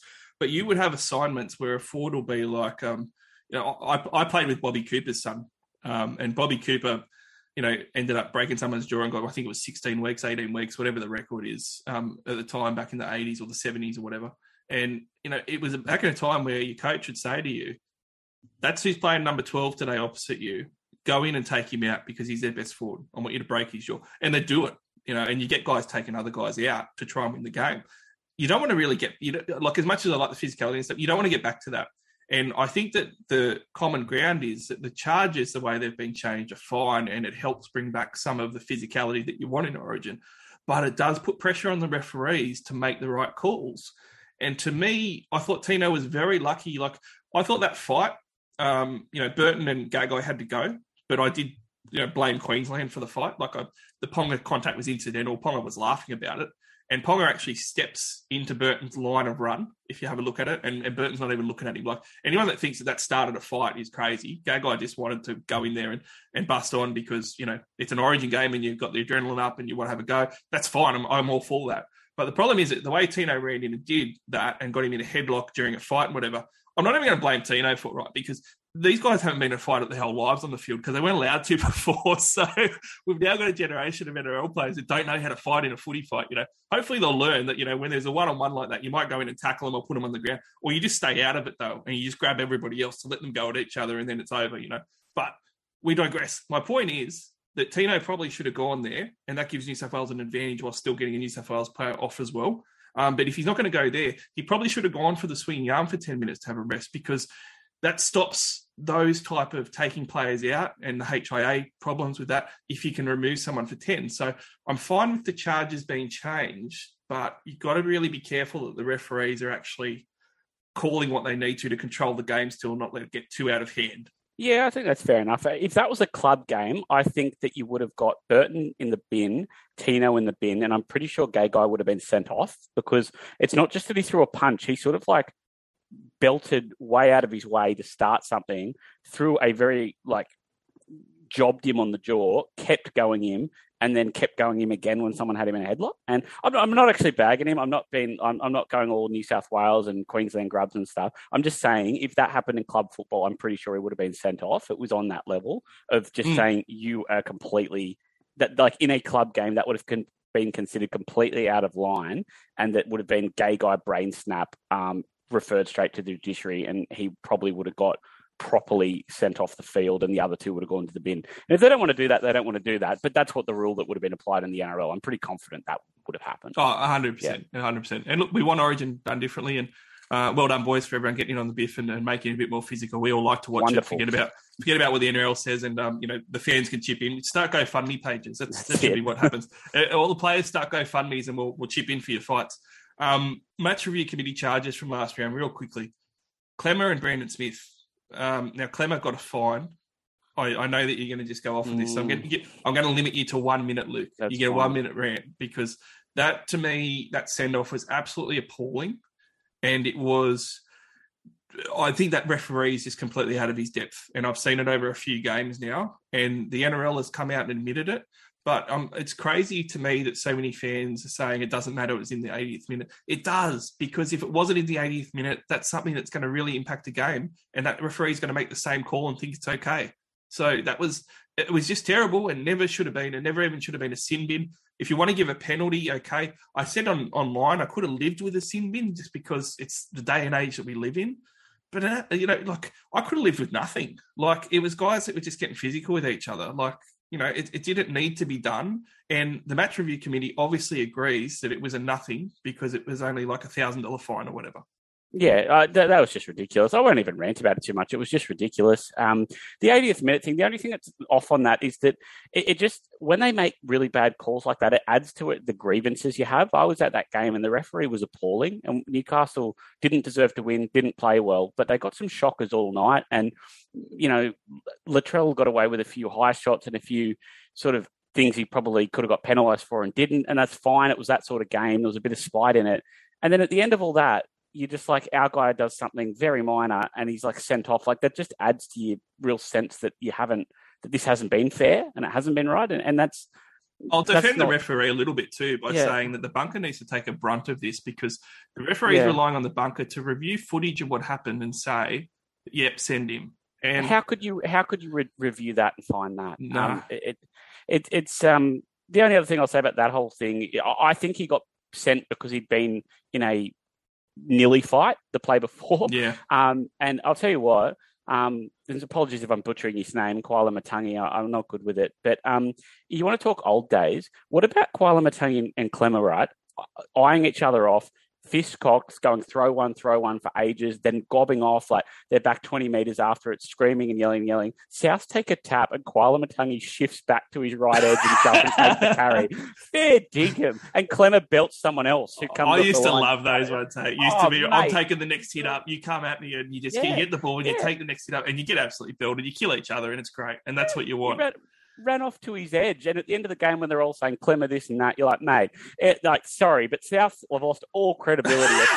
all credibility. If you want to gob off and have a shove and fight, and then say we're going to go this and everything else, and then you walk back to your edge yeah. and let someone else, let a bench forward yeah. take your carry.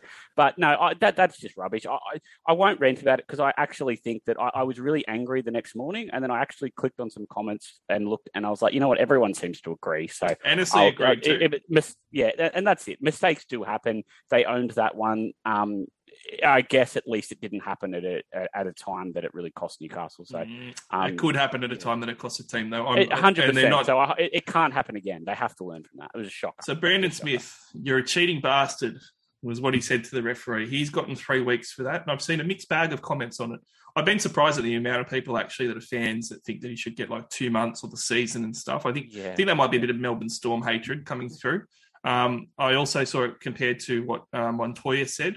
Um, and I thought Montoya was dealt with a bit harshly as well, getting four weeks. But at the end of the day, I made the point that that's something that isn't just unacceptable on towards the people on the football field, but what Montoya said is also unacceptable in the community, and that's a line that obviously the, the NRL yeah, that's to. a very bad comparison. Yeah, well, out. I mean- I know what I'd rather, you know, if you had a son or something. I think you know which they you'd rather they said to someone. Yes, But yeah, anyway. um, but Yeah, I mean, three weeks, uh, and like I'm, I've actually questioned myself on this because I've gone back and forth. The, the closest that we've got in recent times, which was 20 years ago, was when um, Gordon Tallis got sent off for for calling Bill Harrigan an FE cheat, and he repeated Mm. that a few times. And he also, as a big man, stood over Bill Harrigan and said it quite aggressively to him. And I actually thought they were going to get into it because Bill Harrigan didn't really step back very much from anyone. So it, he got nothing for that. Now I know the game's different now and whatever, but I, I really struggle with it because to me it was it wasn't aggressive. It was away from the referee. Send him to the bin. That's fine. Um, but for him to get three weeks, like I know you want to draw a line in the sand with match officials, but like to me, what he said isn't necessarily questioning the integrity. Like I don't think that he was saying you're cheating, you're doing this on purpose, you put money on on top sport with you know the other team and all this sort of stuff. He just said in the heat of the moment as an actual you know, as a frustration, as a you know, trying to have a go at the referee, you know, and to it's just you could give him a week if you want to line in the sand and say don't disrespect referees anymore and, and fine him ten grand, you know, because to me, a, a swinging arm like Tino did in Origin, that that does a lot more damage than what you know Brandon Smith saying that did. You know, you can hmm. bring you can put someone out for six weeks with that swinging arm that Tino did, or more with a broken jaw. You know, so look, I really struggle, you know, trying to look at that as three weeks when you look at some of these other tackles, like the spear tackles that we've had that have been four weeks have been really bad. You know, so I'm I'll, I'll go into bat for Brandon Smith. I don't think that match officials should be disrespected. I think it needs to be you know sin bin. I think they need to cop something, but three weeks is is quite a bit uh, for me. Yeah, uh, no, I agree. I, I, this, I know this is controversial, but like people, um, I think people just sometimes there's a real bandwagon feel in the community in general now. When people have an opinion, they think people agree with, they sort of just say it so that people praise them. Like someone just says, "Oh, you should get the book thrown at him." You can't say that, and then everyone just rallies around that opinion and repeats it Mm. and, and, and it becomes self fulfilling. I, I don't I don't know if that makes sense, but it's like no one really feels that strongly about it. They just say they do. Like you can't. Who cares? Like I, I, I mean, he should get. They're going to have to penalise for him. You can't go around calling the ref a cheat. But it also fundamentally doesn't matter that much at the end of the day. Like it's actually not a crime. He hasn't done some heinous act that he needs two months for. Probably shouldn't have said that.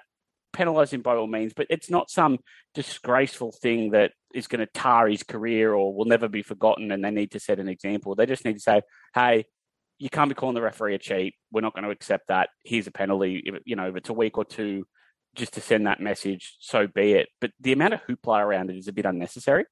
Um, It is, and I, I, I throw something in another way to fix this too, right? Okay, when you are looking at um, the the sheets of everyone, the charge has been cleared every year, which was brought in this year, um, do that. Clear it with physical stuff. Um, when it's contrary conduct or dis or bring the game into disrepute, or- don't clear that stuff. So if Brandon Smith says it again next time, like in a year, and you know goes off again, half cocked to a referee, you say, "All right, mate, you did that last year. Now you're getting five weeks." you know, instead of the one week. You know, I think that's fairer because you want to eliminate the heat of the moment stuff and where you can educate players and get them to be more respectful and separate that from guys that are habitual, disrespectful guys that aren't doing the right thing to match officials on the field. You know, like, and I just think that we blur the line too much and we make too much of it. But I want to move on to the second last point before we talk about our legend rewind for five minutes. Tigers hiring Tim Sheens. Now, I am I'm surprised that some people are like accepting of this. Um, I'm going to go on a mini Tigers rant here. Um, Tim Sheens hasn't coached for 15 years, by the way. Um, he probably might have a game coaching that might be suited to maybe a top six or veteran type of team, not a rebuilding team when he hasn't been in the game for that long at NRL level. Uh, I think that it's really bad optics as well because obviously he's on board as a consultant to talk about who to hire as coach and whatever, and now he's got the job. Um, but the biggest thing for me is that with the Tigers, it says to me that they have absolutely zero strategic direction, zero gumption, and I'll be blatant with it, no balls whatsoever to follow through on what they need to do to make hard decisions to rebuild that club. And I say that because for 10 years now, they've been irrelevant. And if they said 10 years ago, we're going to have to have a five year rebuild, and that's how long it's going to take, it would be really honest of them. And that they, if they had to take an extra six months to get the right coach, they take an extra six months, they have a few years of being really bad, they would be good now. But instead, every couple of years, they want to change course and say, all right, we'll start over again. But we, we can't wait five years. Our fans won't cop it or whatever. You're going to end up with 20 years because you don't want to make the hard decisions. And this, again, was the easy way out, right? We didn't get the one guy that we wanted. Look, let's just relent and just hire Sheens. He's already here. Let's just give him the job and let him have a go. You know, your margin of this working is quite low for me. And I just think that they just have shown again no backbone and no strategic direction to say we know where we're going and we can actually map out where this club's going to be and actually follow through with the plan. You know, it's a bit worse than that. The news that came this afternoon is that they're going to sign Benji, who's going to take over in the last two years of his five year deal as assistant to Sheens. So um, that's the first time I've ever, ever, ever heard of someone signing on as the head coach for 2020, like four 2025 or whatever it is, 2025, um, three years in advance. They don't have a coach now, but they've signed someone for 2025. Um, so they're going to sign a guy who hasn't coached for a very long time at this level to mentor a guy who's never coached at any level, already anointing him to be the coach in a couple it's of It's not even time. like an apprenticeship, like uh, like O'Brien at least had a bit of an apprenticeship, and Ciraldo's got a good apprenticeship going. But Inti doesn't even have that. No, why would you anoint him to be the head coach and that time now. Why would you pick who's next after Sheens now? Um, but no, uh, the, the key the, the key thing there is that nobody else has approached Tim Sheens to coach them. Um, there's head coach positions now. There's been head coach positions last year, the year before. How many times has Tim Sheens been linked to any of those jobs in the last three or four years? And how many times has Benji, if that plans out, been linked this year to any any coaching job. Nobody else is interested in the people they're hiring, and there is a reason for that. Tim Sheen's one of the great coaches of all time, by the way. Like I'm not denigrating Tim Sheen's fantastic coach, done everything there is to do in the game. It is behind him. Um, it, it doesn't make any sense. It, it's you say the Tigers rebuild and everything else. The Tigers never even bloody like they do now, but they didn't even need one years ago. I mean, they started with James Tedesco and Mitchell Moses. like it's if they just kept them and you know got a decent coach and a couple of forwards, you're half on your way, right? And and they they get further away every every year. Um, I don't see the way out for them. I, I think it, the honest way out is um, not even a silly Knights or Bulldogs rebuild where you go to the bottom. I think they need to reset their goals, um, and I think they need to hire a, an experienced coach who's still current. Um, even guys I don't like, like a Flanagan or someone similar, they need to sign someone and say, our ceiling is we need to become a gritty side who can consistently compete for the six to ten zone we're that bad and that far out of it, we need to put a floor under ourselves under the next few years We're a real success would be coming eighth. Mm. And we're in that six to 12 zone and battling away in the way maybe St. George are this year and the Raiders have been in their bad Ricky seasons, just a side that still manages to win enough to get a base level of performance and to build themselves into somewhere respectable again that can actually appeal to good players and good coaches because they won't sign a great coach or great players while they're like this. They have to put themselves back in a position where they're almost like at the moment they're such a negative to go that You have to at least be like, meh, I'll go there if they offer the money, you know, kind of thing. And they've gone beyond that. There's players and coaches that aren't like, oh yeah, if they offer a million bucks, I'll go. They're knocking that back because it's such a basket yeah. case, you know, that they're not there. Whereas, you know, like a Canberra, if that job became available and you offered a million dollars to the best coach, or like what 1.2 million dollars to Munster or whatever, they'd think about going there. The Tigers, that you wouldn't get Munster for 1.2, you wouldn't get Bellamy for two million to go and coach. They'd just say no. Like that's the mm. thing. And so to me, they, they need to build themselves into a respectable, normal, average team again, like for a while. And like this is a place that doesn't totally suck to actually and start to appealing to top talent. To, to do that, they need to clean out the place at the top because they Probably, need to get yeah. some leadership. Yeah they need to get some transparency to their fans mm. on what their goals are and have realistic goals and have a long term plan. And they need to follow through. I'll tell you a problem, And they need to problem have balls. got. The, the big problem they've got, and Newcastle have it right now as well. With Newcastle are not getting out of it for the same reason. Is the Tigers are the Tigers are super well supported. People forget that they are a great Mm. fan base. They've got so many fans. They're making money, and and their CEO and the um chairman they make money every year. And the Knights have the same issue. Ever since West took over, the West Leagues Club took over the Knights. They make money, and the team is Yep. not performing. But the CEO sits back every year and is considered to have been done a good job because the, the books look good. And it, it's infuriating because it's basically telling me as a Knights fan that the only way to get them to think they're going no good is to stop going. And I don't want to do that. And the Tigers fans Yeah. don't want to do that either. Um, and there needs to be at some point, they need to sit back and say, yeah, okay, you're making the club heaps of money, but actually fundamentally, we're not a private bit like we're not some business on the stock exchange we actually exist to have the west tigers win the competition like that's what we're trying to do and yeah we don't want to go broke but we're not just here to turn over money and and if you're not getting closer to that then you are not doing your job i don't care how much money you put in the pocket it's we're not coles we're not a 100%. supermarket you know No, It's- it, it's got to be more. It's got to be about the footy, not the money. Yeah. And I 100 percent agree. And I'm going to finish off on the Tigers hiring a Sheens and the direction they're going by saying some fans and certainly the Tigers might jump on this narrative, and some media, you know, might say, "Well, look, they wanted Ciraldo, they didn't get him. What do you do? They can't make people go there." Sure, but what you do do is that you don't just change your plan two weeks later and just give up. I will put to everybody that if you left Brett Kimmorley in that job for the next six months, you're not going to be any worse off because you're not contending for a premiership this year anyway.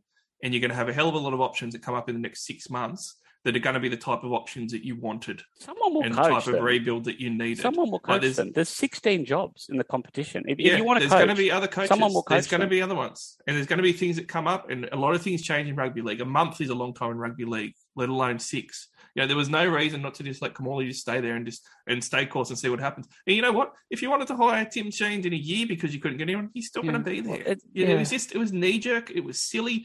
Look, look, we have to finish off the podcast, so I need to get on to the Legend Rewind for the for the end of the podcast.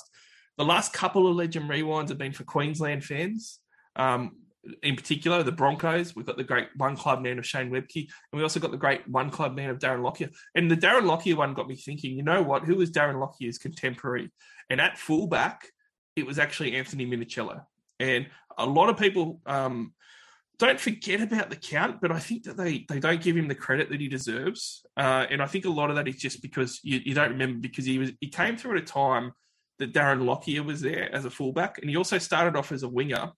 And before even going to his uh, accolades and everything that he achieved in his career, like one of the big drawbacks for Anthony Minichiello was obviously um, when he got injured, and and that I think put a lot of fans off remembering him as fondly as what his talents should be remembered for. So he basically he played like thirty something games between 2006 and 2009 because he had to get back surgery, and, and that almost um, punished him a little bit in the eyes of fans. I think in remembering him, you know, he and not only that, he came back in 2009 after two and a half years basically off, and he tore major ligaments um, in his ankle and fractured his leg. So, you know, 2010 was really his first year back since 2006, where he was fit. So he had a big portion in the middle of his career that was taken away from him. But that's part of the story that I love about Mini. He, everyone knows that he was real into fitness and he was a massive professional. And that was a huge deal because he went through back surgeries that were never done to rugby league players before and actually fought back and came back.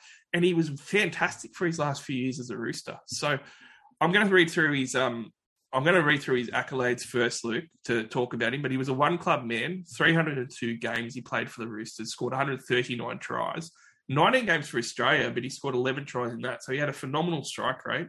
Uh, had 11 matches for New South Wales, cut very short, all of that because of injuries. So you can imagine what his numbers would have been like without that. But uh, he also went to six grand finals, which is amazing.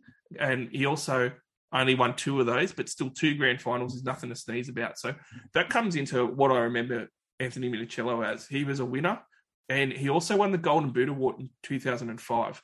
And I will say, like in 2005, it is up there with some of the better seasons that you'll see from a modern day footballer. People talk about a Haynes season, a Slater season, a GI season, a Fittler season, Lockyer, all these guys.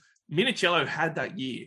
His 2005 year was absolutely outstanding. And I remember being at a Bulldogs game, and the Bulldogs were really good at that time around the 2000s. And I didn't know what was going to happen. My girlfriend at the time was a Bulldog supporter. I was a Roosters supporter. We were there, and I was like, "Oh, I hope we win. Could be close, or you know, I don't know how it's going to go." We won thirty-six 0 I think it was, or thirty-five 0 I think we might have kicked a field goal. And Minichiello had like three try assists and a try, and he absolutely just carved up. And he won the Golden Boot Award for the best player of the year in 2005, and it was fully, fully deserved. That's how good he was. I am going to be outrageous, Luke. I'm going to talk about the style of, of play that Minichiello was, but first I want to hear your thoughts. I'm going to go out there on a limb and say that, you know, you've obviously got guys like Churchill and Langlands from from many decades past that were right up there for fullbacks that deserve to be mentioned. Billy Slater is often mentioned as the number one fullback. I actually think that um, on a talent basis, on what uh, Minichiello did when he was on fire, he was everywhere near as good as Billy Slater or any fullback that I've ever seen. Yeah, he's a fantastic player. He also won the Wally Lewis medal that year in 05 for Player of the Origin series. That was the Andrew Johns comeback year um, in Origin. He was phenomenal. He, he, was so dangerous off Andrew that series. Um, he was the Minichiello was he was the best tackle busting fullback I've ever seen. I've never when he was good. Um, because I hated the Roosters then because they were really good and the Knights were really good. Um, when he just used to throw about five or six players off him every run, like tackle busting. Like he'd come up on him and he'd use his upper body and just throw people off and throw people off and just go through and through tackles.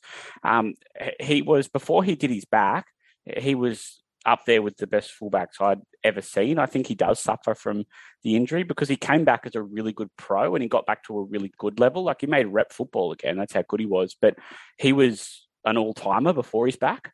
Um, and he was a very good fullback after his back. So it sort of hurts that he played so much afterwards, and it puts the memories of the early years in the background, which isn't really fair because yeah, he was. It was absolutely outstanding. He was right in that sort of um, that you know everyone's got a favourite, but he was in the, in my time there's a group and you, you, can pick if you want to pick Slater or Tedesco or Lockyer or Minicello or whoever, then take your pick. They're all, but they're all in that group. He's in that group with them. He was just so deadly and so dangerous and so fit and fast and just impossible to tackle. I'd never seen a guy that was so hard to tackle. Tedesco's up there sometimes, but he just the, the the strength he had, the upper body strength to just get rid of guys on kick returns over and over and over and get the Roosters rolling onto the front foot was was something else. He always performed at state of origin level. He, he, always he was a great pro, and he's trained a few fullbacks now. He trained that onto Tuivasa-Sheck and then Tedesco. You can see a lot of their game in him in terms of positioning and backing up and everything. That his work at the Roosters has brought that through. Was he never missed his mark, and I really value that in a fullback. I, am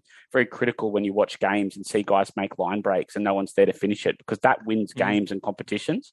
Um, and and Minichiello never missed that, and and and you know, and Tedesco subsequently, who learned a lot from him, never missed that. Um, and and and that it says a lot that, that a lot of guys with that level of talent sometimes cruise on it and don't do those little things, turn that every corner to do those little one percenters that you have to do if you're not that talented. Um, you know, if, if, I was in the NRL, I, would have to do all those little things because I couldn't do any of the major things. But a lot of guys with a lot of guys with the talent don't bother because they don't need to. They'll have a career anyway. And he was one of those rare guys, those elite guys that did every little thing right um, and all the little one percenters on top of having that incredible ability. And and he he is sometimes not put in that category, and a few people would scoff, but but he should be. He is pick whoever you like out of them, but put in that big group of modern fullbacks, he is up there with with Lockyers and Slaters and certainly Tedesco's and, and all those guys. Easy, easy. He's he's right there. Yeah. And look, you know, I agree with everything you said. As far as the tackle busting, I think that's what a lot of people remember. Like he there was uh, teams actually had to come up with kicking strategies to not kick to Minichiello oh. because he was devastating in broken field. It was play. awful in the two thousands. yeah. He was the most devastating runner from kicking to him as a fullback. Yeah. And he, he was like a pinball. It gets talked about a bit, the pinball, but he the was. pinball's perfect for it. That's exactly what it was. It was just bounce out of that one, bounce off that one, that one. You're going, oh, for God's sake. Like we kicked in the corner and now he's beaten, you know, they're back on the 30 metre line. Just tackle him. It's so hard to tackle.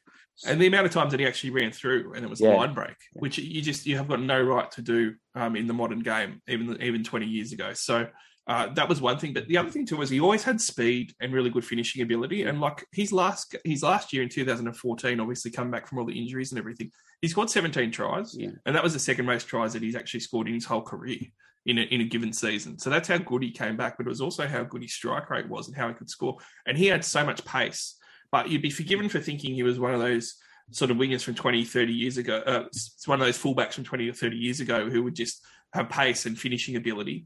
His defense was great. Um, and he was a really smart and dedicated professional. But one of the things that he wasn't good at at the start, he was originally a winger, right? Mm. And one of the things that people need to remember about Anthony Minichiello is the reason he won that Golden Boot in 2005 and the reason he tore apart the Bulldogs in that game wasn't from his try scoring or from his line breaks or from him being hard to tackle. He actually was a guy that couldn't throw a pass and couldn't ball play at all. And I'd almost liken it to Tedesco when Tedesco was early in his career at the Tigers. And now he's gone on to actually become a really good ball player. And Mini was actually throwing really good cutout balls to his wingers and, and inside balls to his centers and different things. And he actually became really dangerous because of that, which a lot of people don't realize. Minichiello was a full package once he actually got to 2005. He could do everything in an extreme level.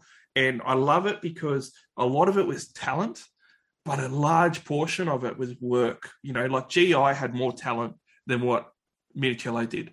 But I don't think anybody in that era worked harder than what Anthony Minichiello did. A lot of players' careers would have ended in 2007. He played an extra seven years after that to 2014. And instead of a seven year career, he had a 14 year career where he played over 300 games despite having like four years where he played hardly any. So, uh, all timer for me, you can have a look at all the accolades. He's got as many as as anybody really. If you consider that he missed all those years, it's pretty amazing. And he's got several Roosters records on on try scoring games played as well. He's right up there. So. Was one of my favourites. Do you have any lasting um, Minichiello memory to throw out there before we exit out? Not really. I think you said it said it all. Um, I love him now. I loved him for New South Wales, and it, a good mark at that era is if I hated you, in the early 2000s and I was I was in high school around that time. If I hated you, it's a real it's like a real compliment because the Knights were good and I only hated people that gave us trouble. Um, it's when we were a good side. if I hated you, it was because you were like troubling us and making us not win games. And he was right there, just be like, for God's sake, someone tackle Minichiello just so many times. He's such a good player such a good player. And if not, if not for Lockyer and his injuries, he, he would have been like an Australian fullback for you know five extra years or something. And, yeah, and, yeah, the injuries know, hurt just, a lot. Yeah, yeah. Yeah, so look, Anthony Minichiello, fantastic career, great legend rewind, um, great podcast, Luke. Unfortunately, the Blues lost, but well done, Queensland. Um, it was great to have a chat about Origin. It's good that it's over now that um, New South Wales are lost. We can move on to club footy next time. But thanks for jumping on, mate. Really appreciate it. Loved it, mate. See you next time. Everyone could hear Luke as well on the Rugby League Cemetery podcast. You can download and listen to this podcast on iTunes, Spotify, Audible, SoundCloud, and Amazon. Uh, follow us on Twitter, NRL underscore SC underscore All Stars, and also jump on topsport.com.au and use promo code SC All Stars. Sport, they'll take great care of you and they'll have great odds for you as well. But in the meantime, enjoy the footy this week. We'll be back with our couple of podcasts next week, as always. Can't wait to chat to you again next week. Hey now, you're an all star. Get your game on, go play. Hey now, you're a rock star. Get the show on, get paid.